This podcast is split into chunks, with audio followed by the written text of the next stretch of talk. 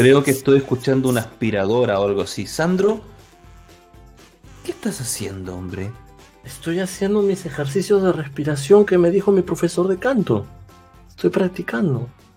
Pero. ¿Por qué? ¿Cómo, ejercicio de respiración? Pero, pero no es que. Pero es que, la, respiración es lo más importante para el canto. Si no ejercito eso, no voy a cantar bien. No voy a llegar a hacer cantar las canciones de Luis Miguel. ya, pero, momento, a ver. Estamos de acuerdo que para poder cantar se requiere aire, que pase un flujo de aire de los pulmones por las cuerdas vocales. Ajá. Pero cuando tú, pero, pero, pero, momento, hay algo, que, no, entiendo. Mira, me dijeron incluso, ¿ah? no, traje la vela, pero tenía que soplar la vela y que se ponga en azul, no dejar que se apague. Pero, ¿me, ¿me puedes hacerte una pequeña pregunta? Porque hay algo que no estoy entendiendo. Tú me dijiste que estabas haciendo ejercicios de respiración para cantar bien. Pero mi pregunta es la siguiente, mira, ponme atención, por favor. Abre tus oídos, deja de hacer ejercicios de respiración y escúchame la pregunta.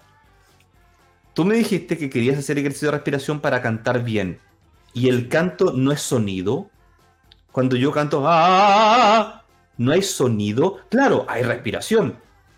Pero esa respiración tiene vida por sí sola o está al servicio del sonido para hacer, para producir este canto hermoso como tú cantas, Sandro. Pero yo necesito tener que, que, saber cuánto puedo tomar aire para, para las palabras que voy a cantar. Ah, exactamente, tú lo dijiste, para las palabras que vas a cantar. Entonces mi pregunta es, Sandro, ¿tú crees que por el hecho de hacer ejercicios de aire,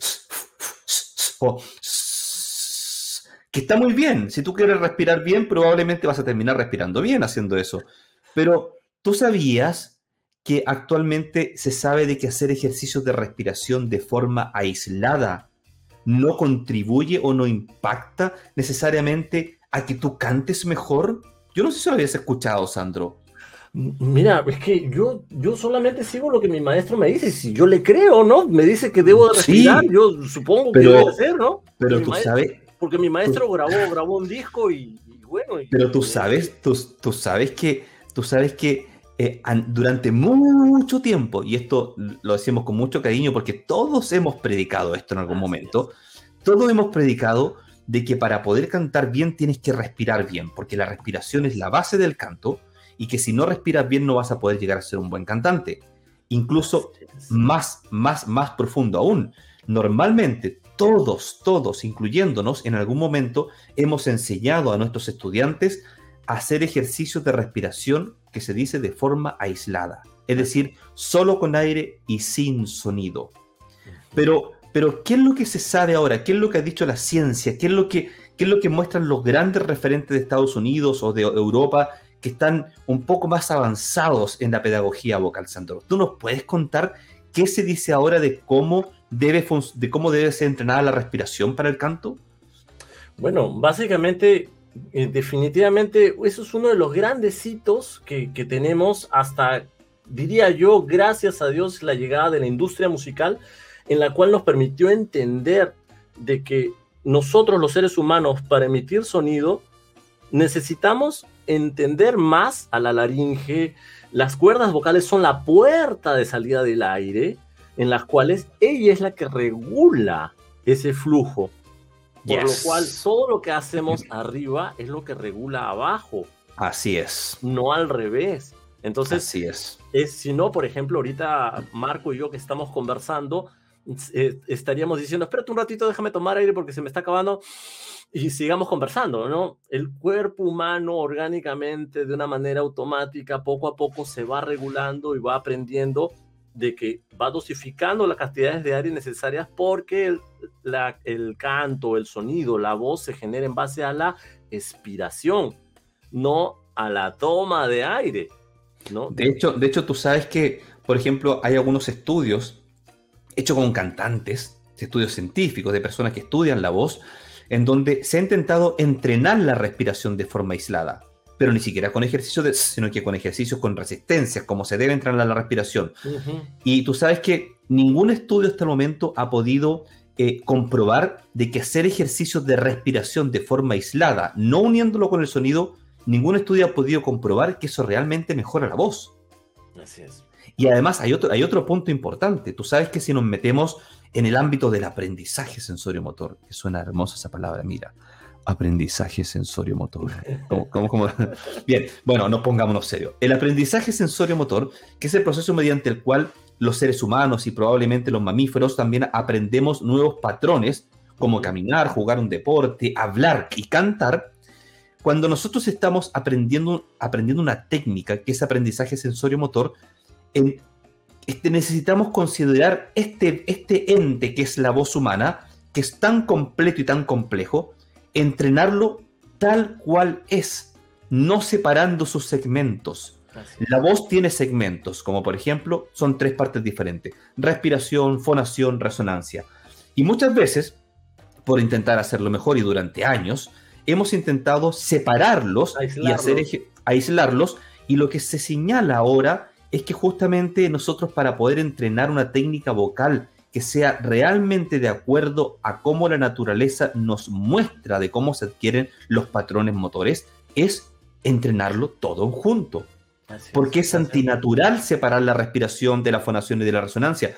Y, y sabes qué, Sandro, hay otra cosa que es más importante aún, que estas tres cosas que los separamos con fines pedagógicos, no es que sean lineales, no es que uno respire, fone y articule, resuene, sino que están todas funcionándose al mismo tiempo y más, más profundo aún, están interactuando. Están interactuando, como tú lo dices. De hecho, Claro, de hecho, nuestro querido amigo Sandro acaba de decir, la respiración no es que vaya de abajo hacia arriba, sino que depende de lo que estemos haciendo acá. Porque como hay una interacción, dependiendo de lo que estemos haciendo acá, es lo que está ocurriendo abajo. Por ejemplo, tú podrías darnos dos ejemplos, Sandro, en donde dependiendo de dos sonidos completamente diferentes que están ocurriendo en tu laringe, tu respiración va a funcionar automáticamente de forma diferente. ¿Tú nos podrías dar dos ejemplos para que nuestros amigos entiendan a qué nos estamos refiriendo?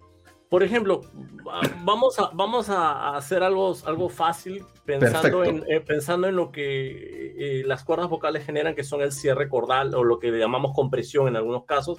Podemos hacer así, con la vocal A. Vamos a decirla de esta manera. Ok, si, analizamos bien, básicamente lo que, estamos, lo que está sucediendo es que la compresión es débil en este caso está saliendo gran cantidad de aire y poca cantidad de sonido es la que está sucediendo en esto. Ah. Y, si te tocas básicamente desde, desde la zona en lo que podemos sentir el diafragma, podemos tocar o hacia abajo, la parte abdominal, podemos ver cómo se va relajando cuando hacemos esto. Ah. se va soltando. Pero si por ejemplo ahora decimos... Ah, ah, la compresión ya aumentó, es una compresión más o menos media en la que usamos en el habla. Ah. ah y si comparas. Ah, ah, ah, yo, yo siento una activación diferente en mi zona respiratoria baja. Así es. Vas a darte cuenta que en uno todo se siente cada vez más ahogado y en el otro básicamente te vas a sentir estable y por lo tanto no has incrementado mayor cantidad de aire, al contrario, ha sido más eficiente y más económico. exactamente. Al, aumentar el cierre de tus cuerdas, amplificaste tu volumen, salió más sonido y utilizaste una menor cantidad de aire. Porque no escapaba tanto aire, porque la compuerta no estaba abierta. De hecho, de hecho una, un, tú lo mencionaste, querido Sandro, al comienzo, que muchas veces se cree que el control del aire se produce por controlar el famoso diafragma, que es un tema que lo ese es otro temón ese es otro mito, mito, mito enorme de la pedagogía vocal, pero por hoy día no nos vamos a meter en el diafragma. Vamos a hacer un capítulo entero del diafragma. Bien, pero tú, tú, dijiste, cuando nosotros estamos haciendo ese sonido, ah, la, la compuerta, la válvula, que son las cuerdas vocales, no están cerrando bien. Pero muchas veces se cree que el control del aire es exclusivamente desde la zona respiratoria. Y no, lo, lo, más importante, obviamente la respiración está funcionando, pero lo más importante es controlar el cierre de esta válvula, de esta compuerta, que son las cuerdas vocales o pliegues vocales. De hecho, si nosotros tenemos, ah, vamos a sacar poco o nada controlando el aire de acá, si es que la compuerta está produciendo un gran escape de aire. Entonces, ese es un mito también muy importante que nosotros con mucho cariño, con mucho respeto, con nuestro amigo Sandro invitamos a que nos cuestionemos muchas cosas que hemos asumido. No me da, la nota, no lleva la nota. Y, muchas veces también dicen, ah, es que es un problema de coordinación de aire. No, no es un problema de coordinación de aire. Es que simplemente no estás cerrando bien tus cuerdas vocales. Entonces, es un tema muscular, que es, de ah, coordinación muscular, que es un tema de, proceso respiratorio. Así es. Entonces, por ejemplo, tú, tú cómo trabajas, para que nuestros amigos entiendan, tú cómo trabajas, ya estamos de acuerdo que la respiración no se debe trabajar de forma aislada, como haciendo ejercicios de porque eso no, se transfiere a la voz, eso no mejora la voz. Eh, eh, eh, tampoco probablemente le va a hacer muy mal, pero estás perdiendo tiempo porque no la va eso no lo vas a transferir a la voz. Entonces tú cuando quieres unir la respiración con la voz, con el sonido, que siempre van juntos, ¿tú cómo lo trabajas, Sandro? ¿Qué, qué por ejemplo, ejercicio haces?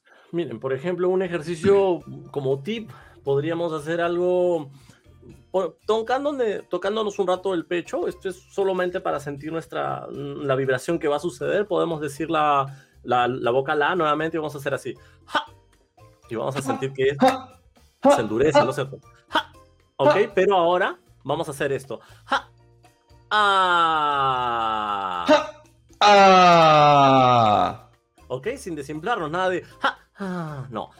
Ah. Ah, ¿sabes lo que me pasa a mí con Diego? ¡Ja! Siento inmediatamente activación abajo, en mi abdomen también. Cuando ¡ja! También siento activación en mi abdomen. ¿Está bien eso? Que, ah. yo, que se me active mi abdomen naturalmente con el sonido. Como un reflejo en este caso, sí, pero no es algo lo que tiene que nacer desde abajo, pero sí es un reflejo definitivamente. Así es.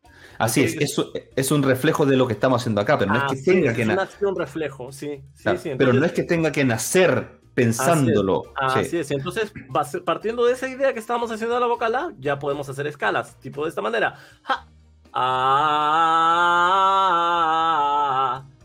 ah,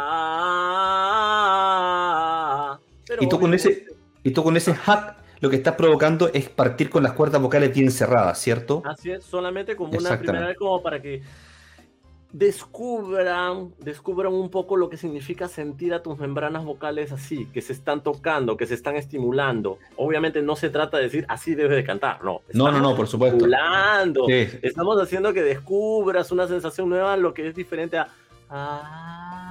Ah, lo Ahora, lo otro, ¿no? Sí, hay que tener cuidado también para que nuestros amigos no se confundan. Lo que está haciendo el santo de ja no es, no es esto, ah, no es eso. No es que estemos golpeando las cuerdas vocales haciendo ah, no, porque pueden ahí que estén diciendo, ah, pero mira, está haciendo un ataque vocal duro, un golpe glótico. No, lo que está haciendo él es ja, ja, que es diferente a ah, ah, ah, que, es muy diferente. porque en el caso, en el ejercicio de Sandro estamos vinculando todo nuestro sistema, todo se activa y todo está funcionando. Y no hay daño en las cuerdas vocales si es que es guiado por un gran vocal coach. Eso es importante que nuestro maestro de canto siempre sea escogido porque sea un maestro de canto que no daña la voz y que no te deja con fatiga vocal al final la, la, clase de canto. Mm, y sobre todo eso que, que, estamos comentando, que lo que me dices, este, Marco, es, es importantísimo y eso se lo digo a todos este, nuestros streamers, es que si tú entras a una clase de canto, siempre tienes que contemplar algo si tu maestro o tu vocal coach no, no tiene el cuidado de, de, estar supervisando, de que no te irrites, que no estés alzando la voz, que no estés empujando, que tú sientes que te está saliendo flema o te sientes que te sientes raspado y te dice, no, sigue nomás, es normal. Mm, cuidadito. Después trataremos un tema más al respecto, pero siempre la idea es que esté con una supervisión en la cual no te excedas. La idea no es fuerza, la idea es, coordinación.